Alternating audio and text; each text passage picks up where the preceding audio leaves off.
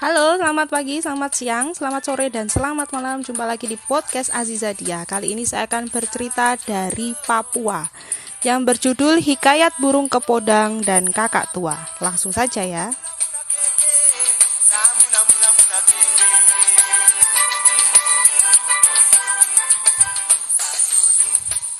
Pada zaman dahulu, burung kakak tua bersahabat baik dengan burung kepodang. Kedua burung tersebut memiliki warna bulu yang hampir sama. Karena memiliki warna yang sama, keduanya merasa mempunyai kesamaan satu sama lain. Suatu hari persediaan kedua burung itu habis. Akhirnya, keduanya berencana untuk mencari makanan, yaitu pohon sagu untuk dipangkur. Kedua burung tersebut pun terbang mencari pohon sagu yang cukup besar untuk persediaan makanan mereka. Akhirnya, mereka pun kembali ke kebun sagu. Namun mereka kebingungan memilih pohon sagu yang mana untuk dipangkur. Nah, ternyata di sana ada pohon yang besar. Kedua burung tersebut menetap menemukan satu buah pohon sagu yang besar. Mereka langsung mematuk pangkal pohon menggunakan paruh keduanya.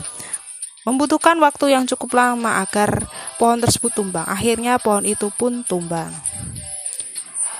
Ayo teman, kita lanjutkan membelah pohon sagu ini. Aku tidak sabar untuk mendapatkan sagu yang enak ini dan langsung membawanya pulang. Ujar Kepodang. Tidak, aku masih sangat lelah. Aku mau istirahat dulu. Kau lanjutkan saja sendiri. Nanti akan kubantu setelah istirahat, jawab burung kakak tua. Aku tidak bisa mengerjakannya sendirian. Itu sangat membutuhkan waktu yang lama. Sebentar lagi menjelang sore, ayolah bantu aku sebentar saja. Lebih baik kita kerjakan dahulu bersama-sama agar lebih cepat dan bisa pulang sebelum malam tiba, ujar Kepodang. Namun yang diajak bicara sama sekali tidak memperdulikan dan tetap beristirahat. Di tempatnya tanpa beranjak sedikit pun dengan berat hati Kepodang pun mematuk-matuk pohon sagu hingga terbelah. Ia pun langsung memanggil sahabatnya. Kakak tua, cepatlah kemari, batangnya sudah terbelah. Ayo bantu aku untuk memangkurnya, lelahmu pasti sudah hilang. Kakak tua pun langsung beranjak dan membantu Kepodang. Namun baru saja sebentar memangkur, ia langsung berhenti. Lanjutkan saja sendiri, aku akan mencuci sagu ini. Nanti saja kita mencuci sagu ini bersama-sama. Sekarang kita pangkur semuanya dahulu. Sahut Kepodang. Tidak, lebih baik kita langsung berbagi tugas. Kau lanjutkan memangkur dan aku akan mencuci sagu ini, ujar kakak tua. Dengan berat hati Kepodang akhirnya mengalah lagi. Ia pun bersabar menghadapi tingkah kakak tua yang sangat menjengkelkan. Tidak lama kemudian Kepodang pun merasa perutnya mulai lapar.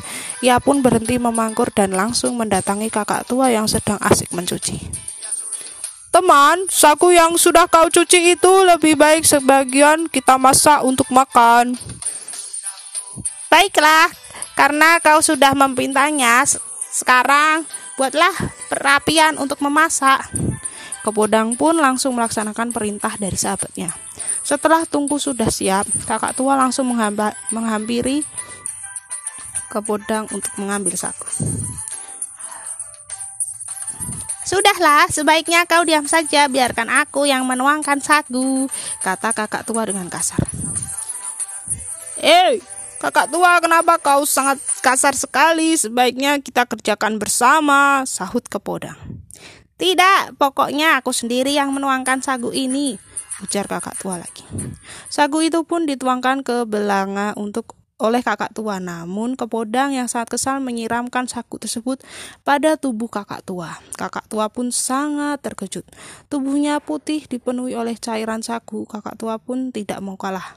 Ia langsung menggoreskan jelaga pada bulu kepodang. Setelah kejadian itu, kedua burung tersebut akhirnya terpisah. Sejak saat itulah burung kakak tua berubah menjadi putih, sedangkan sebagian bulu dari burung kepodang bernoda hitam karena sudah terkena jelanga jelaga belanga. Ya, terima kasih ya. Oke, jangan pernah merusak hubungan persahabatan kalian ya kalau punya teman tetap disayangi, dihormati, dihargai ya dan saling membantu, tolong menolong. Terima kasih. Sampai jumpa di podcast Azadia selanjutnya. Bye bye.